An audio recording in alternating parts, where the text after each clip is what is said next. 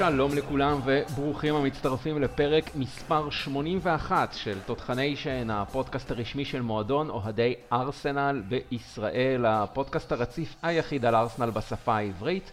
אנחנו בפרק החמישי ברציפות בצילה של מלחמת חרבות ברזל, כשהשבוע האחרון שהיה בסימן הפוגת אש וחזרתם המבורכת של עשרות חטופים ישראלים מהשבי, אנחנו כמובן מברכים על כך. ומצפים כמובן לראות את כולם, כולם, כולם בבית. אז מי שעוד שב מככה גלות ממושכת הוא החבר הקבוע שלנו בפאנל, נועם סבן, אהלן נועם. היי, מה העניינים? טוב להיות פה. אני מרגיש אפילו קצת כמו אורח בעצמי מחדש, אבל באמת מאוד מאוד כיף ככה לרגע אחד לשים את כל הדברים הנוראים שקורים לנו בצד ול... לנסות לדבר על ארסנל, שזה תמיד uh, כיף. Uh, זהו, אני מאוד מאוד שמח להיות פה. גם אנחנו, גם אנחנו שמחים, ובאמת ברוכים החוזרים. ואומנם כאן במזרח התיכון יש סוג של הפוגת אש, נועם, אבל uh, בצפון לונדון התותחים ממש רועמים השבוע. ארסנל הפציצה לא פחות משישייה לרשת של לאנס, ורשמה את אחד הניצחונות המרשימים שלה ever באירופה.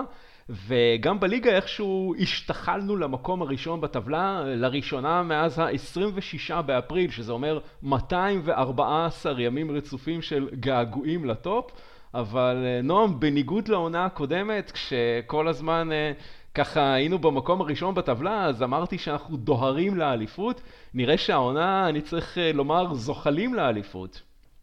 אני חושב שאתה יכול להגיד מאוזנים לאליפות. אה, אנחנו בטח נדבר על זה עוד אה, בהמשך.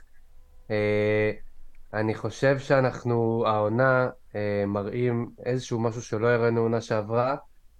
כמובן שככה כולנו מאוד מאוד רוצים שכל המשחקים ייגמרו בחגיגות שערים ובמשחקים שיותר דומים למה שככה חווינו מארסנל בעונה הקודמת, אבל אני מרגיש שיש איפשהו קצת יותר איזון אה, בהגנה שלנו, אנחנו נרחיב על זה, אה, וזה מה שגורם לי לפחות, גם כשאנחנו לא מציגים יכולת מרשימה מי יודע מה בחלקים הקדמיים במגרש, אני נותן לי את, את הרוגע הזה, שבסוף אנחנו ככה בכל משחק כמעט אה, נעשה את זה.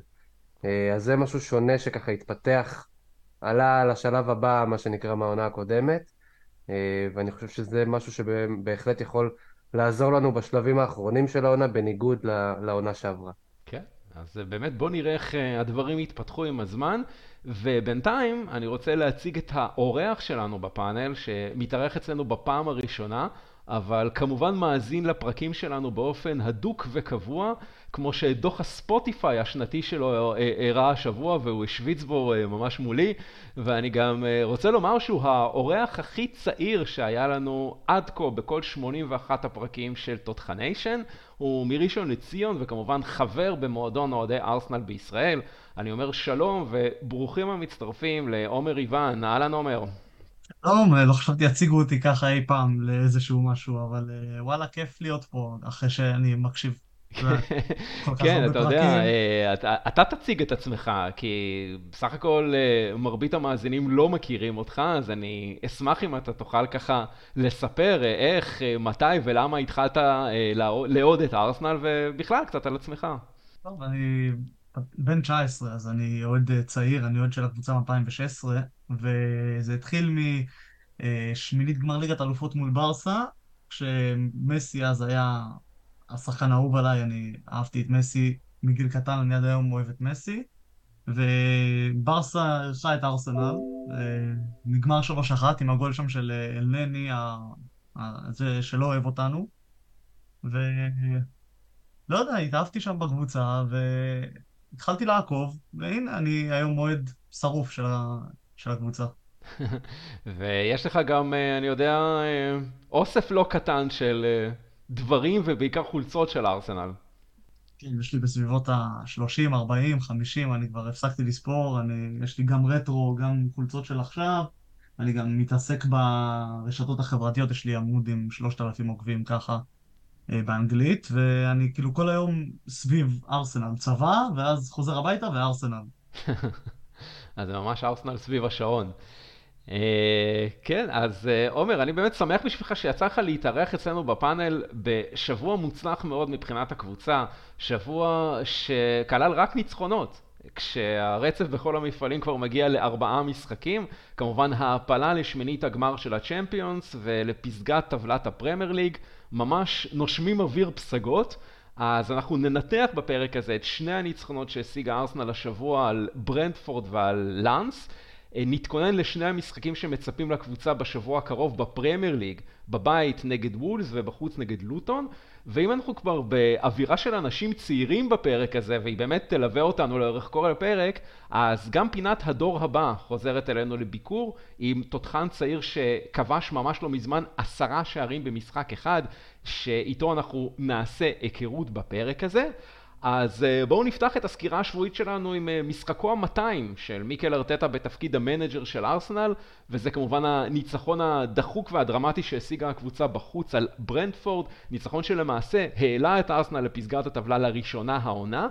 ארסנל אה, מנצלת את אה, תוצאת התיקו במשחק אה, הצמרת שבין מנצ'סטר סיטי לליברפול, שהיה בצהרי שבת, עם כל הלחץ עליה ככה משיגה את הניצחון החשוב בערב של אותו יום. ומי היה מאמין, אומר, שדווקא קאי הווארץ המושמץ יהיה זה שיושיע את הקבוצה מאובדן הנקודות היקרות בדקה האחרונה של המשחק, ממש ממש לפני סיום הזמן החוקי. כן, הוא עלה, הוא גם עלה מהספסל, אולי עשר דקות לפני זה, וכשהוא אה, עלה, אני ממש לא, לא האמנתי בחילוף הזה, אם להיות כנה. אני הייתי בטוח שמשחק גמור, משחק של 0-0, אולי ברנדפורד יעקצו מאיתנו גול, ארטוץ הוא לא השחקן שיביא לנו את הניצחון. וארטטה פגע, פגע בינגו, כאילו, אין, אין תלונות, אין לי מה להגיד, חילוף מדהים. כן, מגיע באמת קרדיט לארטטה על כך שהוא באמת נותן את האימון בהרווארדס למרות כל, ה... אה, כל הרעש שיש סביב הקבוצה, גם מצד ה...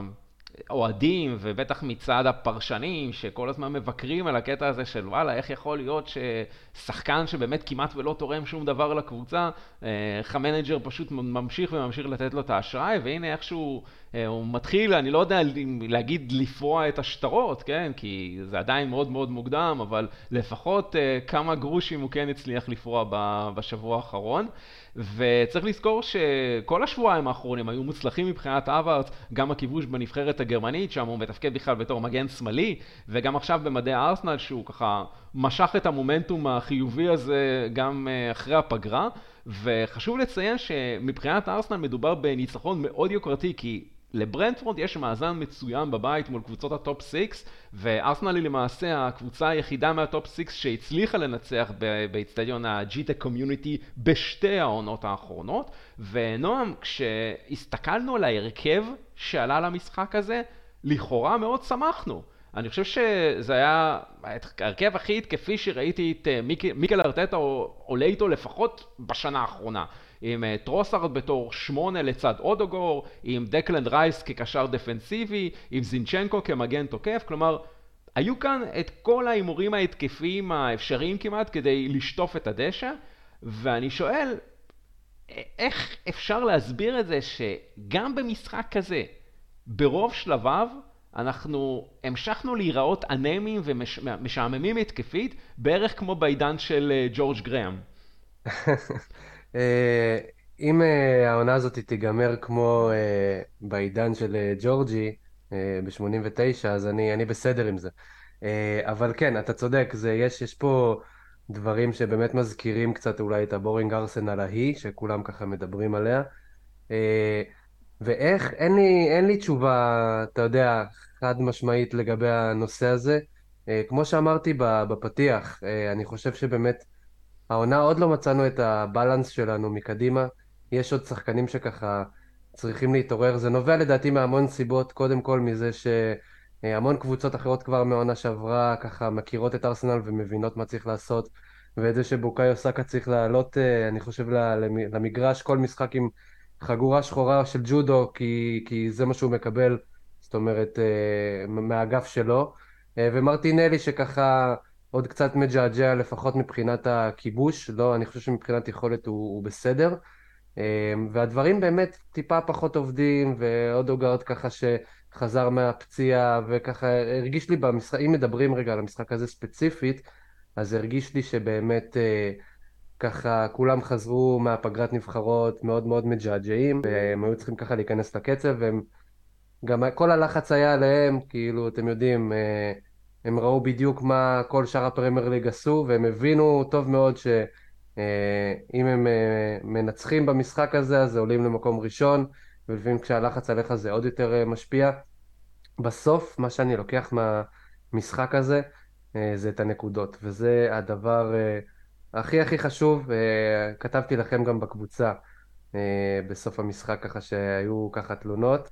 אה, שאליפות לוקחים בייסורים, ויהיו גם משחקים כאלה, ונכון, אנחנו מתחילת העונה נראים לפחות uh, בחלק ההתקפי שלנו ככה, uh, אבל אני לוקח באמת את הדברים החיוביים, את זה שלפחות, אני מדבר על בליגה, בליגת אלופות אנחנו נדבר על זה, אנחנו נראים באמת מדהים, uh, אבל בליגה אני לוקח uh, ככה לחיוב את זה שהחלק האחורי שלנו הוא באמת זה שדרכו כרגע אנחנו משיגים את הנקודות שלנו. Uh, עשינו איזה upgrade כזה מהעונה שעברה בחלק האחורי, כולנו הבנו כבר בעונה שעברה שיש לנו את uh, סליבה ו- וככה איזה פוטנציאל הוא, וגבריאל כמובן שאנחנו מכירים, uh, וככה העונה, כשארטטה הפסיק לעשות בתחילת העונה את המשחקים של uh, גלי, גבריאל לספסל או לא, פתאום הבנו, ראינו שזה, שזה מתחבר, שאף אחד לא יכול עלינו בהגנה, ולא רק זה, הם גם אחר כך עוד יבקיעו לך מאיזה קרן במצב נייח. אה, ככה שאני באמת חושב שאת הנקודות שלנו עונה עד עכשיו אנחנו עושים דרך ההגנה, אה, ואני באמת מקווה, כולי תקווה שזה יתחבר בסוף איכשהו אה, בהתקפה, כי זה באמת החלק שבסוף אנחנו נצטרך שייתן יותר שערים במשחקים מסוימים, אבל אני יכול להיות רגוע לפחות מזה שגם אם יש משחקים כאלה שלא הולכים, אנחנו נשמור על עצמנו בהגנה, ואז פתאום יגיע איזה נס כזה של קאי אברץ, אה, שאגב, ב, עם החבר'ה שלי, איך שהוא נכנס, אמרתי, אמרתי להם, תראו, אה, קאי הולך לזרוח במשחק הזה. לא יודע למה, סתם הייתה לי מין תחושה כזאת, לא, אני לא איזה ארטטה. אה, והנה, ובכדורגל איכשהו הדברים, הדברים קורים. ונועם, אתה דיברת באמת על החלק המחבר על זה, בין ההגנה לבין ההתקפה. עד כמה אתה חושב שלדקלן רייס יש חשיבות בתוך, ה... בתוך כל הפאזל הזה? וואו, יש לו חשיבות עליונה. זאת אומרת, אם מישהו פיקפק בתג המחיר הזה שככה הדביקו לו בתחילת השנה, אנחנו כולנו מקבלים את התשובה. מבחינתי הוא, הוא שחקן מושלם, באמת. אני לא מצאתי עדיין, לפחות לא במשחקים שעד עכשיו ראיתי, איזשהו משהו שככה, שיכול להדאיג אותי או לסמן אצלי איזה כוכבית לגביו. הוא, ב, הוא, המחמאה הכי גדולה בשבילו זה שהוא משכיח לי את פארטי ב, בימים שפארטי לא פצוע והוא כאילו בכושר שיא. אז אני בכלל לא, אני בכלל לא, לא, לא זוכר שאני צריך אותו.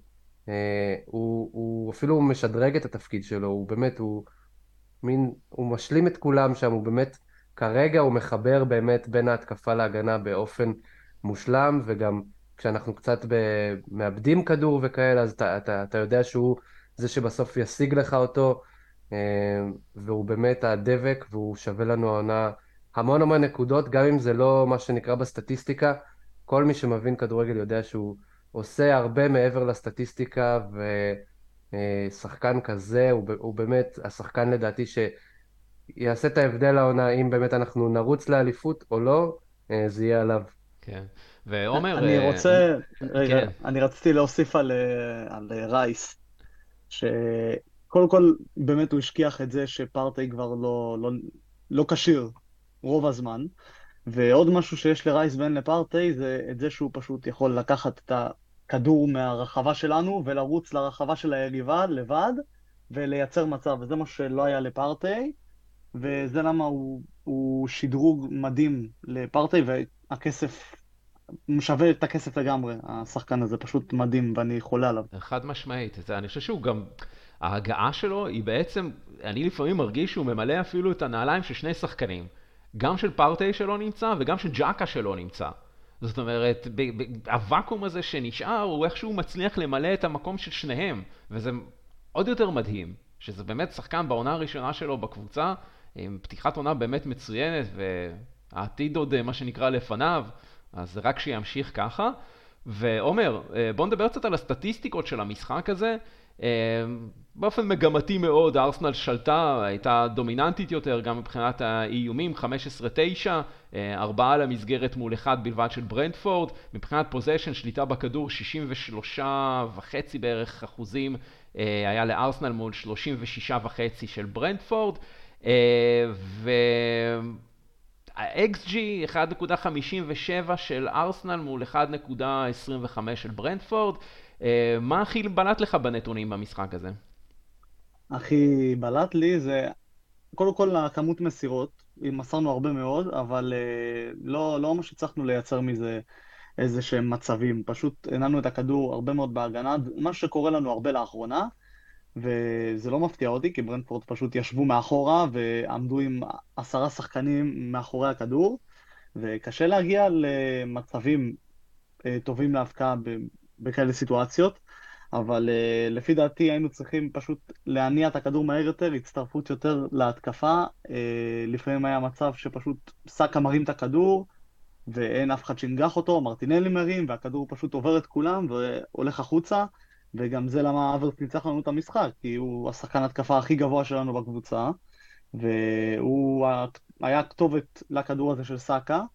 כדורים שכל המשחק הוא ומרטינלי ניסו להגביה ואין אף אחד שינגח אותם, טרוסארד לא גבוה במיוחד, חיסוס גם כן לא כל כך גבוה, למרות שהוא כן נגח איזושהי נגיחה בגול שם של טרוסארד באופסייד, אבל uh, אנחנו מוסרים הרבה ולא הרבה מצבים, אבל זה נורמלי לגמרי מול uh, ברנדפורד, קבוצה שיודעת להגן, בעיקר מול קבוצות גדולות, וקשה מאוד לנצח אותם, והסטטיסטיקות לא...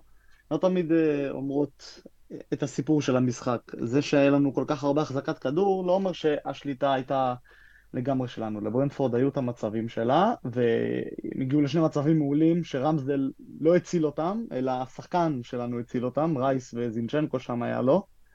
ואני חושב שפשוט אנחנו צריכים להמשך להתחיל להניע את הכדור מהר יותר, כי עד עכשיו זה לא מה שהיה בעונה שעברה.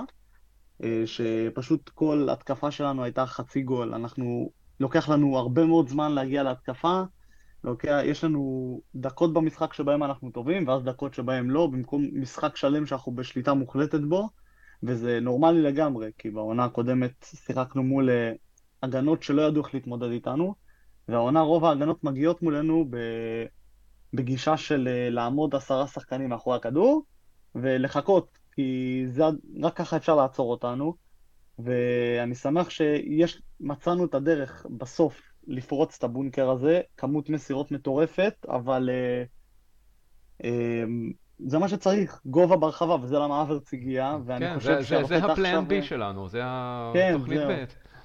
זהו, אמרו בהתחלה, ארטטה רוצה את קאי הוורץ בשביל חלוץ גבוה, כי אין, לא היה לנו אף אחד כזה, ו... שמע, אברץ בינתיים מראה שברחבה הוא הגרסה הכי טובה של עצמו. כן.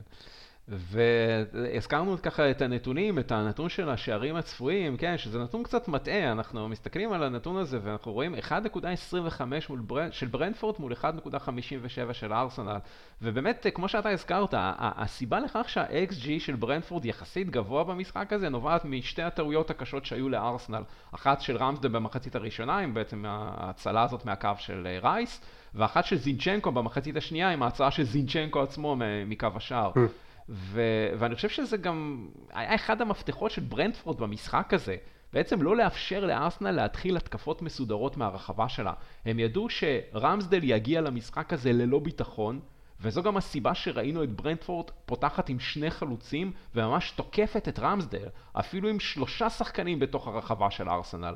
ונועם, הסיטואציה העכשווית עם רמסדל רק הולכת ומחריפה משבוע לשבוע, הוא איבד את המקום שלו בהרכב, איבד את הביטחון לחלוטין, פעולות פשוטות לא מצליחות לו, אבא שלו בוכה ברעיונות לתקשורת, צצות שמועות על מעבר אפשרי לצ'לסי ולוולפס בשבועות האחרונים, דיווחים על כך שארסנל החליטה לרכוש את דוד ראיה באופן קבוע, אוהדים של ברנדפורד שמקניפים את רמסדל, בקיצור כל הצרות.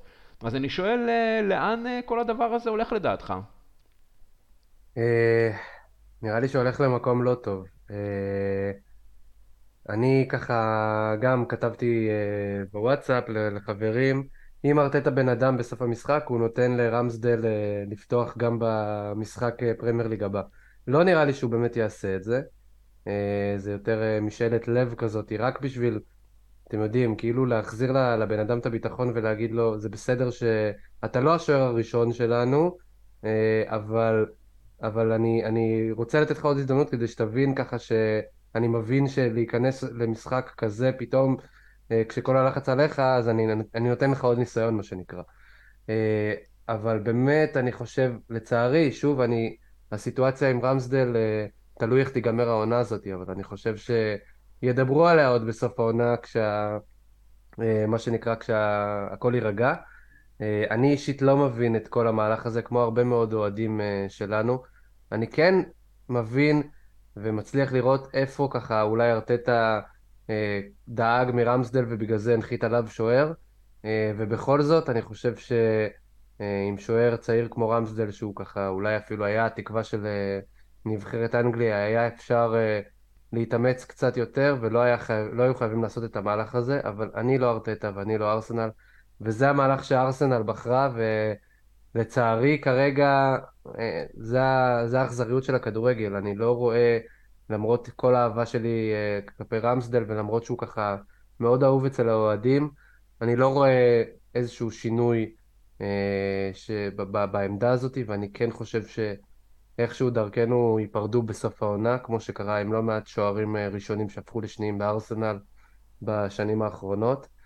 אתה ממש רואה שכל מה שקרה, כמו שאתה אמרת, זה במשחק, זה נטו על, על ביטחון. Uh, זה דברים שלא היו קורים לו לפני, זה דברים שהם... באמת רק על ביטחון, וגם כמו שאמרת, הקהל של אה, ברנפורד ישר זיהה את זה ושיחק עליו עוד יותר. אמ, ו- וזהו, המזל הוא שבאמת ככה יצאנו מהמשחק הזה בסוף עם כל הנקודות. אני ממש ממש מקווה שהוא יפתח במשחק הקרוב, אני לא חושב שזה יקרה, אה, אבל זאת משאלת הלב שלי. גם ראית אותו בסוף המשחק, הוא, הוא לא היה שמח, הוא לא, הוא לא הוציא חיוך. כן, נכון. בשריקה, נכון. והוא נראה לא טוב, ועצם זה שארטטה הביא את ראיה, ועכשיו אתה יודע, כל שוער שמשחק, הוא יודע שיושב לו על הספסל שוער, כנראה בערך באותה הרמה שלו. זה מכניס אותו ללחץ, זה מכניס אותו לפאניקה, וקורות הטעויות האלה, וגם ראיה טעה לו קצת העונה. נכון. והנה, ראינו את רמסדל במשחק באמת נוראי, שבמזל הוא לא ספג בו, כי ברנדפורד פשוט לא עשו התקפה. כן. עכשיו, גם אם דיברת על ארטטה, אז ככה, מי, שרא, מי שקרא לפחות את הרעיון שלו בסוף המשחק, אז התקילו אותו בשאלה על רמסדל, וככה בסגנון ארטטאי הוא מהר מאוד ככה נפנף את זה, והוא לא באמת ענה ישירות אה, את התשובה, הוא ענה כזה משהו מעורפל, אני לא זוכר בדיוק את הנוסח, אבל סיים במהר מאוד I'm very happy, כאילו, בנוגע למשחק. אה, וכשארטטה עונה כאלה תשובות, אתה יודע שכאילו במשחק הבא כנראה אה, רמסדל לא יפתח. אה, זה ככה מה שאני זיהיתי מזה. זאת אומרת, הוא לא ענה באופן ישיר לגבי ככה החוסר ביטחון של רמסדל, הוא לא חיזק אותו יותר מדי בתשובה שלו, לפחות לא בתקשורת. וזה גם יכול להיות עוד סימן ככה באמת ל... להמשך של העתיד של רמסדל במועדון. כן. אז נועם, תזכור את זה, כשנעשה את גיליון הציונים, יחס לתקשורת של ארטטה, תרשום לך כן. את הנקודה הזאת. אני רושם. בכל אופן, אה, למרות תחושת אה, חוסר הביטחון של רמזל, צריך לזכור שהצלחנו לרשום את משחק החוץ ה-14 שלנו ללא ספיגה מאז פתיחת העונה הקודמת, וזה מאזן טוב יותר בפער מכל הליגה. כשבמקום השני בקטגוריה הזו נמצאת מנצ'סטר יונייטד, שלא ספגה בתשעה משחקי חוץ מתחילת העונה הקודמת. כלומר, ארסנל במקום הראשון בפער של חמישה משחקים מהמקום השני בקטגוריה הזאת, זה באמת נתון מאוד מרשים. ואם כבר מרשים, מה תגידו על השישייה שארסנל השחילה לרשת של לאנס? הצגה אחת גדולה לחבורה של מיקל ארטטה שפשוט מתפוצצת על המגרש, בעיקר במחצית הראשונה עם ארבעה שערים תוך 14 דקות, חמישה שערים במחצית, שזה בעצם הפך את ארסנל לקבוצה האנגלית הראשונה בהיסטוריה של המפעל, שמובילה בחמישה שערים במחצית. שישה כובשים שונים, ולא פחות מדהימה העובדה שכמעט כל שחקן שבישל את השער הבא הוא היה זה שכבש.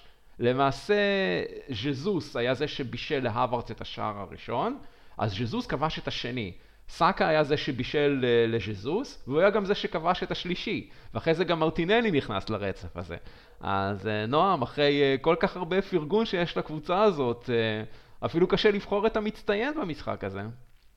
זה באמת משחק שקשה לבחור את המצטיין. אני בטוח שהלא מצטיין שלי זה ערוצי ספורט 5 למיניהם שבחרו לא לשדר את המשחק הזה. שלא בפעם הראשונה. ש... שלא בפעם הראשונה. אני מקווה שה... המחצית הראשונה ככה נתנה להם אה, בראש ו... והם הבינו, ש... יבינו אולי שהגיע הזמן קצת להתייחס לארסנל בכבוד. אני מקווה שכל אוהדי ארסנל ככה מצאו לינקים ושידורים והצליחו לראות את המשחק. אני באמת מאוד מאוד נהניתי מה... מהתצוגה הזאת במחצית הראשונה. אה, זה היה באמת אה, מאוד מאוד משחרר וכיף, וככה אנחנו רוצים לראות את ארסנל העונה. וזה באמת ההבדל, אני חושב, שיש כמעט בכל משחקי ליגת האלופות מול המשחקים אה, אה, בליגה. מרגיש לי שאפילו מבחינה טקטית אה, בליגת האלופות, ארטטה הולך יותר על אול אין כזה בסגנון העונה שעברה, מאשר הסגנון היותר שמרני שלו אולי במכוון בליגה. כי באמת בליגת האלופות אנחנו נראים, חוץ ממשחק אחד, נראינו מדהים כמעט ב- ב- בכל המשחקים, נראינו מאוד מאוד התקפיים, נראינו שכל היריבות שהיו מולנו בכלל לא, לא דגדגו אותנו. אה, וככה, ושם אנחנו מצליחים אה, לשחק את משחק האגפים שלנו שאנחנו כל כך אה, משוועים לו גם ב- ב- בליגה, ואנחנו באמת משחקים כדורגל מדהים, וכל שער היה מה שנקרא בצבע, והנתונים שאמרת לגבי הבישולים עוד יותר, והכיבוש שערים עוד יותר ככה הכניס עניין והיה נחמד. אין לי באמת מצטיין אחד. מה שכן באמת ככה אפשר לשים שוב את הזרקור על ג'יזוס, שבליגת האלופות, לא רק בארסנל, גם בסיטי הוא היה ככה, הוא, הוא שחקן אחר, אה, וזה אולי נתון טיפה פחות מעודד לליגה, למרות שאני מאמין שגם שם הוא בסוף יתחבר, אבל זה נתון מאוד מעודד גם לשלבים הבאים בליגת האלופות. אני חושב שהוא יהיה השחקן שלנו גם בשלבים הבאים מבחינת המטרה, האיש מטרה, אה, וזה מאוד מאוד מעודד לראות שככה בליגת האלופות הוא, הוא יודע איך להגיע, הוא ככה מבין את המפעל הזה. אה, ואני רק מקווה שזה באמת יימשך. שוב, אה, אנחנו צריכים להודות גם על האמת, הבית שקיבלנו מאוד דומה לבית אה, של הליגה האירופית שהתרגלנו אליו, וכמובן שככה מהשלב הבא זה יהיה אופרה, תהיה אופרה אחרת, אבל אני חושב שבניגוד לסיבוב הקודם שלנו בליגת האלופות לפני כמה שנים, אנחנו קבוצה שאף אחד לא ירצה לקבל גם בשלב הבא, לא משנה מי זאת תהיה. כן. אני רוצה רגע להגיב על, ה... על מה שאמרת, שאנחנו באלופות נראים התקפית טוב יותר. יש לזה סיבה מאוד ברורה, שתסתכל על לאנס, תסתכל על סביליה, תסתכל על אה, PSV, כולן משחקות מולנו עם קו הגנה שעומד כמעט על החצי, אז אה, מר... ככה אנחנו יכולים פשוט להבקיע רביעייה, שישייה, אז כשמשחקים מולנו עם קו הגנה גבוה זה מאוד פשוט לנו, יש לנו את סאקה ואת מרטינלי. ופשוט היה להם קל מדי, אתה ראית גם מול סביליה, מה שסאקה ומרטינלי עשו למגנים שלהם, ואתמול נכון. פשוט רצים קדימה והכל פתוח, כי לאנס פשוט שיחקה למעלה, וזה טעות, טעות, טעות שלהם. חד משמעית. ועומר, אה, מצטיינים, דיברנו על מצטיינים מקודם, מי היה המצטיין שלך במשחק הזה? קשה לי לבחור, אבל אני יודע לאן אתה מכוון. אמ, אני כל הזמן אומר ליורי כמה אני אוהב את תומיאסו, ואתמול הוא הביא שתי בישולים, אז זה מתחבר לי טוב. ואני רוצה לדבר, אתה יודע, איזה דקה שתיים על תומיאסו, לא, לא רק בקשר למשחק הזה. קודם כל אתמול הוא היה מדהים, הוא שיחק רק מחצית, וטוב שיצא למחצית השנייה, כי נכון. הוא לא באמת, לא באמת היה צריך לשחק, שלא לסכן אותו, הוא באמת לא שחקן הכי... אמ, איך אני אגיד את זה, חסין לפציעות בקבוצה, אבל uh, אני רוצה לדבר עליו דווקא בקשר לעמדה שלו במגן שמאל, כי אני חושב שארטטה עשה איתו פשוט uh, משהו מדהים. אני בחיים שלי לא הייתי חושב שטומיאסו שחקן כל כך טכני עם הכדור, ואני חושב שבגלל הפציעה של טימבר, אז טומיאסו נאלץ להגיע ל... לשחק כמגן שמאל, כי זינצ'נקו אף פעם לא משלים 90 דקות, והוא גם לא תמיד כשיר, אז טומיאסו משחק שם, הגנתית הוא הרבה יותר טוב מזינצ'נקו. והתקפית הוא נותן לנו פתאום צדדים שכאילו לא ראינו ממנו אף פעם, הוא, היינו בטוחים שהוא ההגדרה למגן ימני, אתה יודע, כמו של פעם, שעושה הגנה, מעיף את הכדור, ולא יותר מזה, אבל פתאום הוא נכנס לך לקישור, ועושה את מה שזינצ'נקו עושה, ועושה את מה שטימבר היה מיועד לעשות עד הפציעה שלו, אמ, כל הכבוד לטומסו לשיפור שלו, והנה, אתמול הוא הביא שתי בישולים, אמנם אחד מהם היה בטעות, אבל אה, כל הכבוד לו, ואני באמת אוהב את השחקן הזה, וכיף שהוא גם הפקיע לפני חודש גול בכורה, מגיע לו. כן. והוא גם אה, נותן כאב ראש חיובי לארטטה, אני חושב שככה בן ווייט צריך להיות מודאג כרגע על הספסל, כי החזרה שלו עם הכושר הנוכחי של תומיאסו היא לא, לא כזאת בטוחה להרכב. נכון.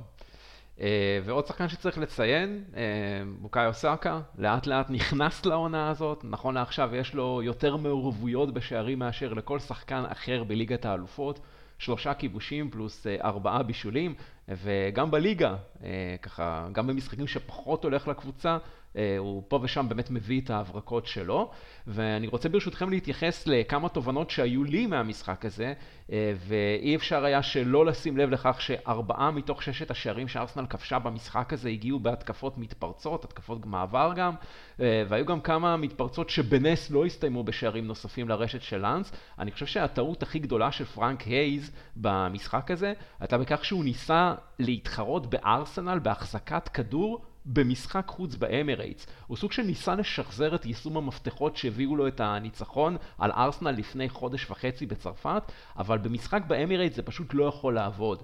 בגדול מה שקרה לו זה מקרה קלאסי שבו הניתוח הצליח אבל החולה מת. כלומר, הוא השיג שוויון מוחלט באחוזי ההחזקה בכדור במשחק הזה, אפילו קצת יותר לפי הסטטיסטיקה, היו לו אה, 52 אחוזי שליטה בכדור, שזה באמת נדיר ליריבה באמירייטס, ודי נטרל את הדומיננטיות שמאפיינת את אה, ארסנל בענת הכדור, אבל הוא שילם על כך במחיר של נשק הרבה יותר קטלני שארסנל הפעילה נגדו בגלל אותה שליטה. בגלל הלחץ המצוין שמפעילה ארסנל מובילי הכדור של היריבה, השחקנים שלו כל פעם היו מאבדים את הכדור, מפקירים את ההגנה שלהם, וארסנל הייתה מענישה אותם על כך בספיגה. זה פשוט מקרה קלאסי של החטא ועונשו, וכנראה שגם סף השבירה של הקבוצה שלו מאוד נמוך, אז ארסנל פשוט התעללה בהם במחצית הראשונה. אז אה, נועם, אני רוצה לשאול, אולי בהתחשב במה שראינו במשחק הזה, ואולי גם אה, במשחקים נוספים העונה בליגת האלופות, אולי ההתעקשות הזאת לשלוט בכדור במשחקי הפרמייר ליג היא משהו שבסופו של דבר בא בעוכרינו.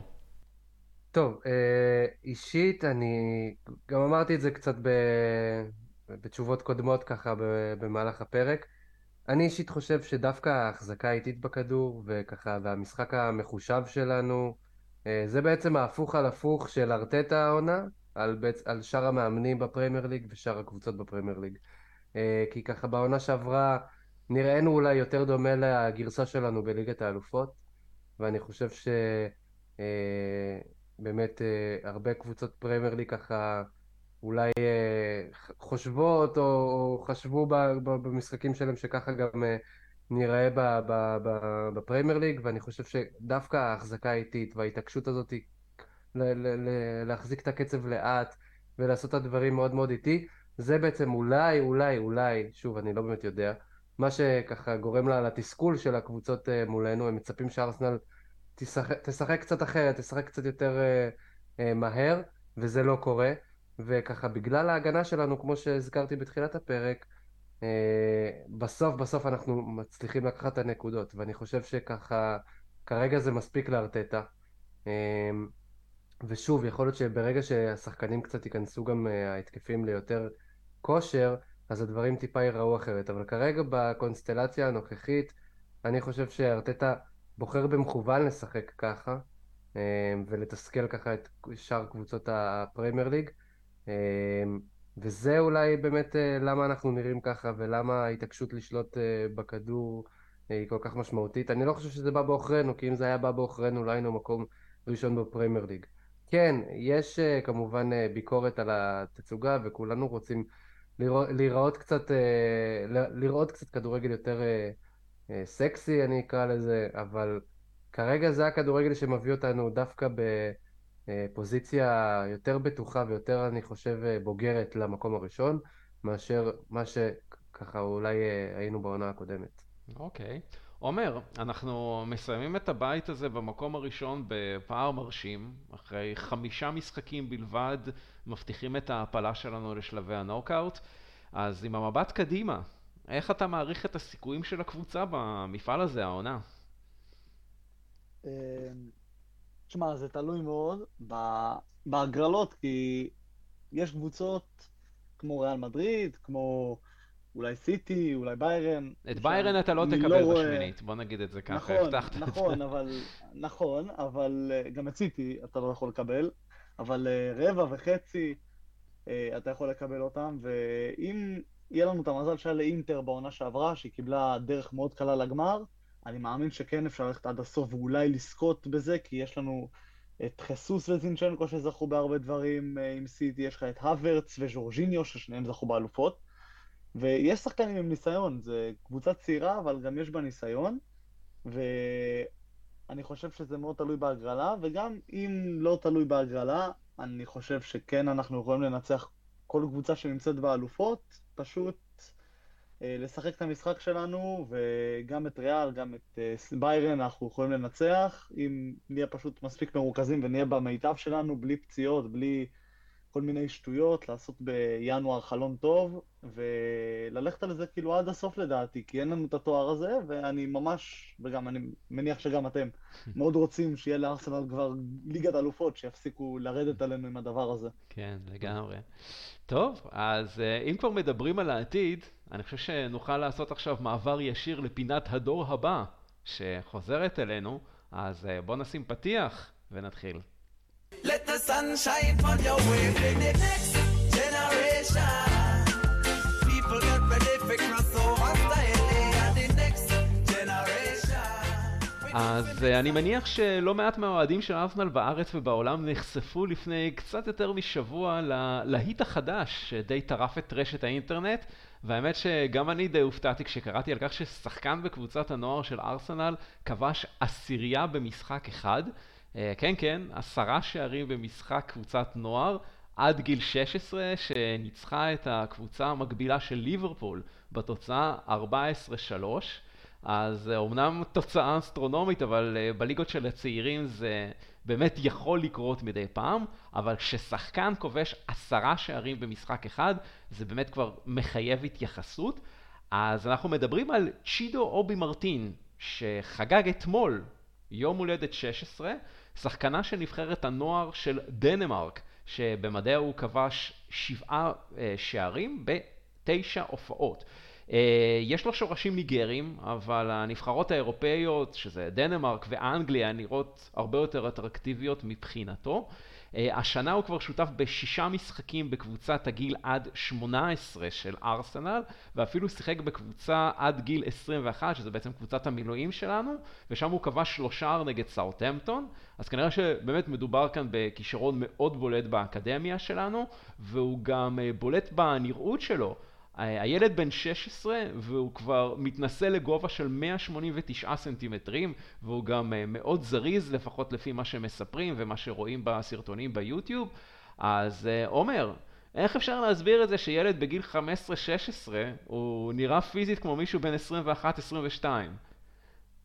קודם כל חידשת לי עם הגובה שלו, המטר 89, יצא לי איזה וואו כזה. אמ, ותשמע, כשאתה מגיל שש, שבע, נמצא באקדמיה של ארסנל, ואתה רגיל לשגרה של אימונים ואכילה ו... ואימוני כוח, ואתה כל הזמן בתוך הדבר הזה, זה, זה לא מפתיע, זה קורה עם הרבה מאוד שחקנים בעולם, חוץ מסאקה, סאקה כנראה יראה ילד לנצח, אבל תשמע, זה אולי גם הגנים, ו... וזה פשוט, זה השגרה שלהם, זה ארסנל, זה מועדון גדול, זה מועדון שמפתח צעירים בצורה מדהימה, ו... הוא אחד מהם, ואני מאוד מאוד מקווה שבאמת נראה ממנו בעתיד אה, הרבה דברים, ולפחות אם לא יהיה שחקן אה, שלנו ויצליח בארסנל, לפחות שנעשה עליו איזה קופה, אבל הוא, הוא באמת נראה מבטיח, והוא נראה שחקן עם נתונים מאוד טובים פיזית ו, וגם על המגרש, הוא נותן מספרים.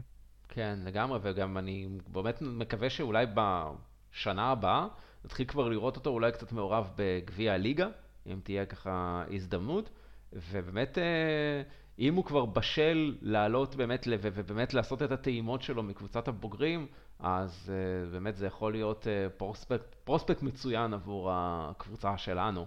אז חברים, תזכרו את השם, צ'ידו אובי מרטין.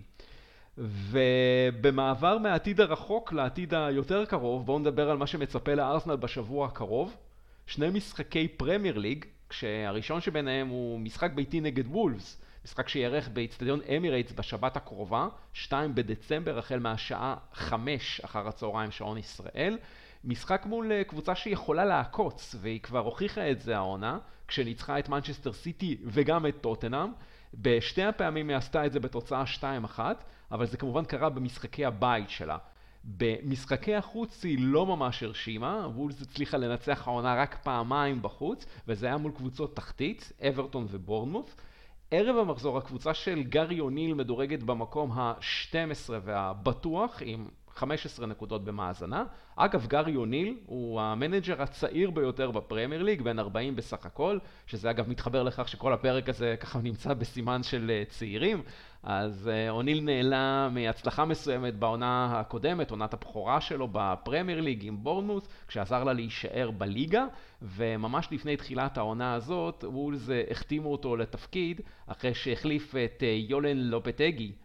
אה, וממש ממש לפני יריית הפתיחה לעונה הזאת, הוא ככה לקח את המושכות בקבוצה הזאת. אז אה, נועם, עד כמה אנחנו צריכים אה, לחשוש מוולס? אתה אמרת, קבוצת אמצע טבלה טיפוסית, ואני, ממה שככה, מהניסיון המועט שלי בתור אוהד פרמייר ליג ואוהד ארסנל, מהקבוצות אמצע טבלה צריך תמיד הכי לחשוש, כי אתה לא יודע איך הם יקומו בבוקר. אה, בהחלט המאזן חוץ שלהם אה, מעודד, ואני חושב שמאזן הבית שלנו ככה מתחיל אה, להשתפר ו- ולצמוח, ואנחנו מצליחים, מתחילים ככה לעשות תוצאות יפות בבית, היה לנו שם כמה ג'יאג'ואים ככה, תיקו כזה וכאלה, אבל סך הכל אנחנו באמת, את הנקודות בבית אנחנו ככה, מרגיש לי שמתחילים להיות יותר רגועים לגביהם.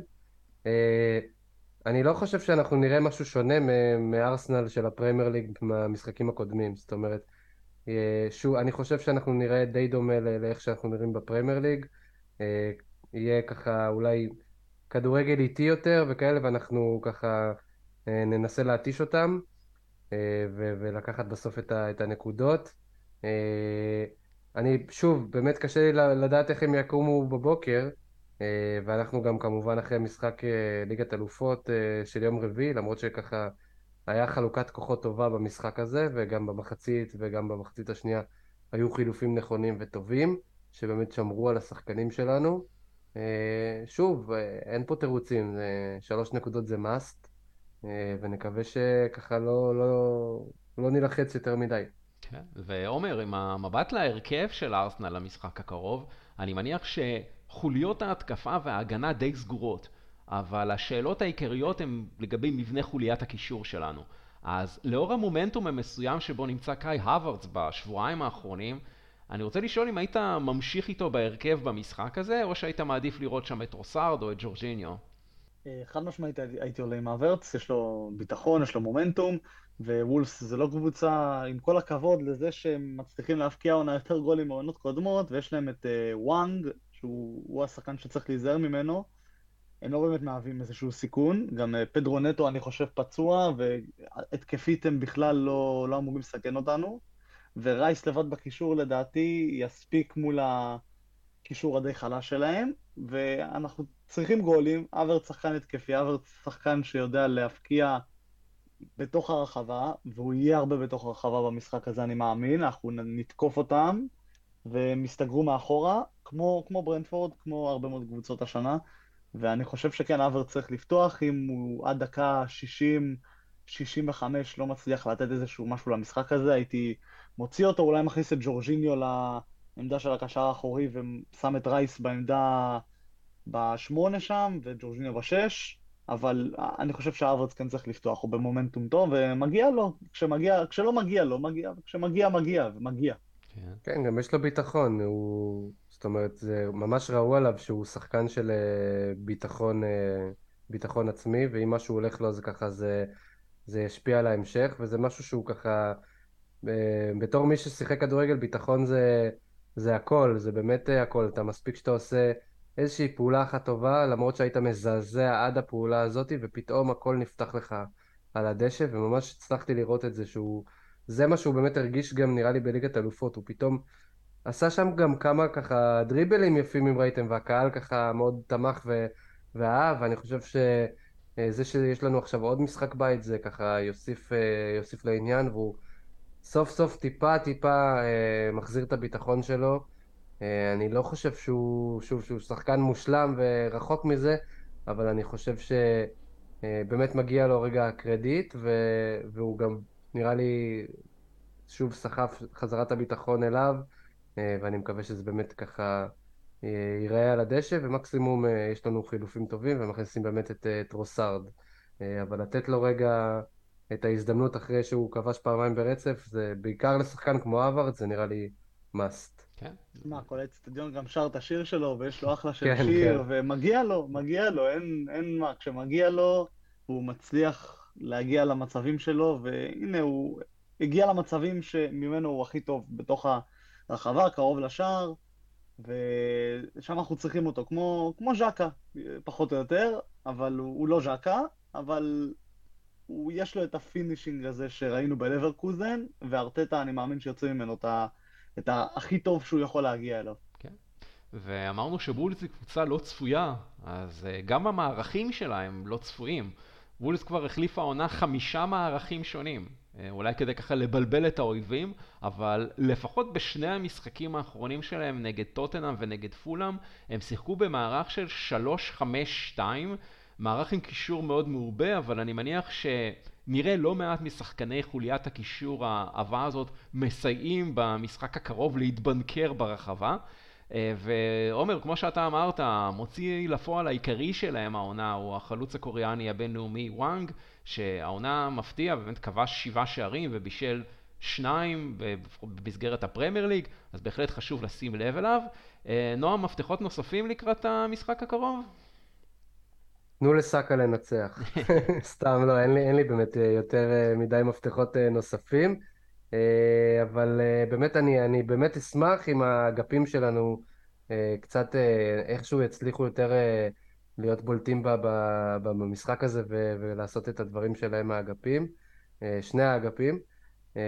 ואני חושב שאם אנחנו נצליח לעשות את זה, באמת את המשחק דרך האגפים, וסאקה יצליח לעשות פעולה אחת נגיד טובה מהאגף שלו, בדקות הראשונות בלי שעטים עליו ארבעה שחקנים, אז, אה, אז כל הביטחון בעצם יהיה בכל הקבוצה ואנחנו נצליח לסיים עם זה כמה שיותר מהר. אוקיי. צריך שגם ווייט או תומיאסו, מי שנמצא שם, יעשה לו... לא, כן, לא, פשוט... כן, לעשות יותר overlapping. overlap, כן, זהו, אתה חייב overlap, כי סאקה לא יכול להתמודד, כי, כי נכון. כשסאקה יקבל את הכדור ירוצו עליו שלושה שחקנים. בדיוק, בדיוק, אז אם, אם יצליחו באמת, כמו שאמרתי, נכון, אם יצליחו איכשהו לתת לסאקה את ההזדמנות הזאת, אז אנחנו, שם לדעתי המפתח. כן, ושרק לא יבעטו לו ברגליים, כי די, זה בלתי אפשרי. יבעטו, השאלה, השאלה כמה. השאלה כמה וכמה חזק. כן. טוב, אה, אנחנו מגיעים לחלק הכי חשוב, שלב ההימורים, אז... אה, עומר, בתור האורח שלנו, ניתן לך את הזכות אה, להמר ראשון, כמה כמה הולך להסתיים המשחק? אני אהיה אורח אופטימי, אני אגיד גול לאברץ ב-3-0. אוקיי, נועם, ההימור שלך. 2-0 סולידי כזה. אוקיי, אני אאמר על משהו באמצע ביניכם, 3-1 לארסנל, אה, וכמובן גם אני אהיה אופטימי. אנחנו נעבור עכשיו למשחק השני שמצפה לארסנל בשבוע הקרוב, וזה כמובן משחק החוץ נגד העולה החדשה, לוטון טאון, משחק שיארך באיצטדיון קנילוורף רוד ביום שלישי, חמישה בדצמבר, החל מהשעה עשר ורבע בערב שעון ישראל, אז שימו לב לשעה המאוחרת. והזכרתי את האיצטדיון של לוטון, וזה באמת uh, מגרש עם uh, סיפור מיוחד שאתה אומר בטח uh, תרצה להרחיב עליו. כן, הם הקימו את האיצטדיון הזה בשנת 1905. הוא הכיל 20 אלף, הוא יכל להכיל 20 אלף אוהדים, פשוט לא היו בו מושבים. ומאז שכן התקינו במושבים, הוא מכיל 11,000 מקומות, אה, ואנחנו זוכרים, כן, את הסיפור שהיה עם האצטדיון שלהם, שהוא לא היה בסטנדרט של הפרמייר ליג, והם עשו שיפוץ בקיץ בעלות של 10 מיליון אה, פאונד, שזה לא יותר מדי.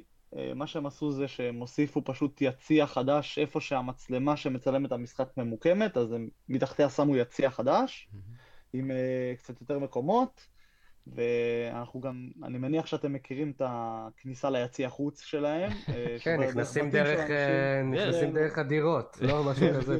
דרך כן, השירותים של הדירות. אתה צריך להציג את הכרטיס כניסה לאורחים, לדיירים בדירה, וככה נכנס. צולל לתוך האסלה, ואז אתה כאילו מגלה את עצמך בתוך האצטדיון.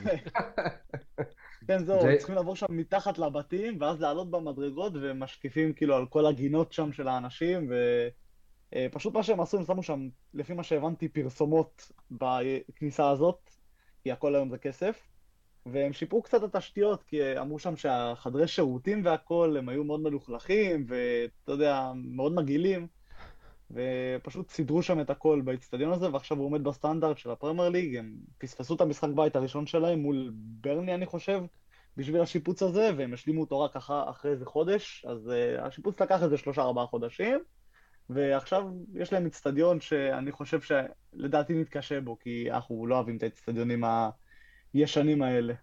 כן. אתה יודע, לו- לוטון הייתה באמת הפתעת העונה הקודמת בצ'מפיונשיפ.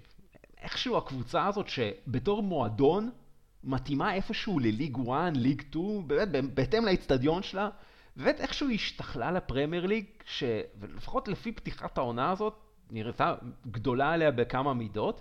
הם כל הזמן היו מתחת לקו האדום, עד שהוחלט לפני כמה שבועות להוריד לאברטון 10 נקודות מהמאזן, ואז ככה איכשהו הם ככה קפצו למעלה, ועכשיו אה, לוטון מעל הקו האדום, מקום 17, עם 9 נקודות, אבל רק עם שני ניצחונות, כשרק לשפילד יונייטד ולברני שמתחתיה יש פחות. אז נועם, איך אתה רואה את הקבוצה הזאת?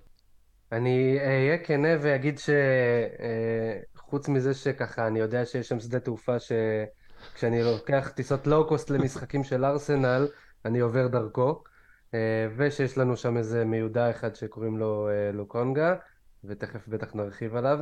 אני לא יודע עליהם הרבה, אני באמת מסכים ככה עם מה שעומר אמר, ואני חושב שבאמת אנחנו מתקשים במגרשים אה, מהסוג הזה. ואני חושב שזה יהיה המפתח של לוטון ככה אולי קצת להלחיץ אותנו, אבל לא יותר מזה, בואו, כאילו אנחנו, אנחנו ארסנל, אה, אנחנו צריכים לעשות את העבודה, לתת לאוהדים שלנו להיכנס דרך כל הדירות האלה, ואחר כך אה, שהאורחים שם יפנקו אותם באיזה fish and chips. ככה, יותר נראה לי fish and chips באזור הזה, הם לא, לא יודעים להכין קוסקוס, אה, וצריכים לטאטא את המשחק הזה. זה, זה לא אמור להיות קשה מדי, אבל שוב, בפרמייר ליג הכל יכול לקרות. תשמע, הם סיימו בתיקו עם ליברפול כבר העונה, זה לא, לא, זה לא, זה לא מגרש קל, בוא נגיד, כן, לא, לא נכון. בקלות. כן. ועומר, באמת, אה, ככה נועם הזכיר את סמבי לוקונגה מיודענו, שחקן שלא יכול לשחק נגדנו כמובן, כי הוא אה, מושאל לפי אה, תקנות. הפרמייר ליג. מה, מה מצבו שם העונה? מצבו, בוא נגיד שבלשון המעטה, לא, לא טוב, השחקן נפצע אחרי שתי הופעות, ובכנות הציפיות שלי ממנו במילא לא היו גבוהות במיוחד. הוא שיחק שני משחקים, הוא הוחלף בשניהם, והוא היה ממוצע כזה, הוא לא, גם כשהוא שיחק אצלנו, אף פעם לא שחקן שהלהיב אותי, אולי חוץ מהמשחק הראשון שלו, היה לו שם איזה משחק מול אסטון וילה, שהוא היה באמת איש המשחק לדעתי, ו... ומאז הוא רק אה, מידרדר, וקומפני אמר לנו שהוא הביא לנו את הוויירה הבא, ואני חושב שהוא, שהוא עבד עלינו. אפילו לא פביו ויירה. כן, אפילו פביו ויירה בדיוק. טוב, בסדר, אז חברים, זמן להימורים גם על המשחק הזה. אה, עומר, ההימור שלך. אה, שתיים אחת לנו. אוקיי, נועם. 1-0, לנו. אוקיי, אני דווקא יותר אופטימי מכם בהקשר הזה, אני חושב שזה ייגמר איזה 3-0, אולי אפילו 4-0. אה, בואו נקווה. אה, טוב, חברים, אנחנו ככה מגיעים לסיומו של הפרק הזה, וכמיטב המסורת בשלב הזה, זמן לתזכורות. נכון, אתם בהחלט יכולים ככה להיחשף ל... ולשמוע את כל התכנים שלנו בכל דרך אפשרית שאתם רק יכולים לדמיין. הפודקאסט אה, תותחניישן, תחת בעצם האכסניה המכובדת של ארסנל בישראל, ישראלי גונרס, זמינים לכם באינסטגרם, פייסבוק, ספוטיפיי, סאונד קלאונד, מה שאתם רוצים. רק תלחצו עקוב וככה תוכלו להיחשף לכל התכנים שלנו. ונשמח כמובן מאוד אם ככה תשאירו את תגובתכם אה, לפרק בעמוד הפייסבוק, וככה שתעירו לנו דברים שאתם רוצים להעיר לגבי הפרק. כן, ועוד המלצה, שאני ככה יכול לתת למאזינים שלנו, ולנצל את הבמה הזאת כדי לפרגן גם לחשבון האינסטגרם Just Arsenal, בניהולו של האורח שלנו, עומר איוון. הופה, אז הופה. אה, כן, מגיע לך, אז אה, באמת חפשו אותו באינסטגרם Just וגם נקודה- ביוטיוב. כן. just.arsenal 14 באנגלית. יאללה, אז שווה לעקוב, שווה בהחלט לעקוב, ועומר, אתה כמובן תמשיך בעבודה החשובה, וכמובן גם אה, נמשיך ונייצר שיתופי פעולה בינינו, ותודה שהתארחת אצלנו בתותחניישן. וואלה, היה, היה ממש כיף, באמת. יאללה, שמח שנהנית, ונועם, תודה רבה גם לך. תודה, כיף לחזור. אני צריך לחזור לכושר דיבור, אבל אה, באמת אה, כיף מאוד לחזור. אתה בכושר, אתה בכושר שיא, ונקווה באמת שהמציאות המאתגרת של התקופה הזאת תאפשר לך להשתתף יותר בהקלטות שלנו, ואנחנו כמובן נודה גם למאזינים היקרים שלנו, נאחל אה, ימים בטוחים לכולם, ושכל החטופים יחזרו הביתה במהרה. אנחנו נשתמע בפרק הבא של תותחניישן. עד אז, תשמרו על עצמכם, ויאללה ביי.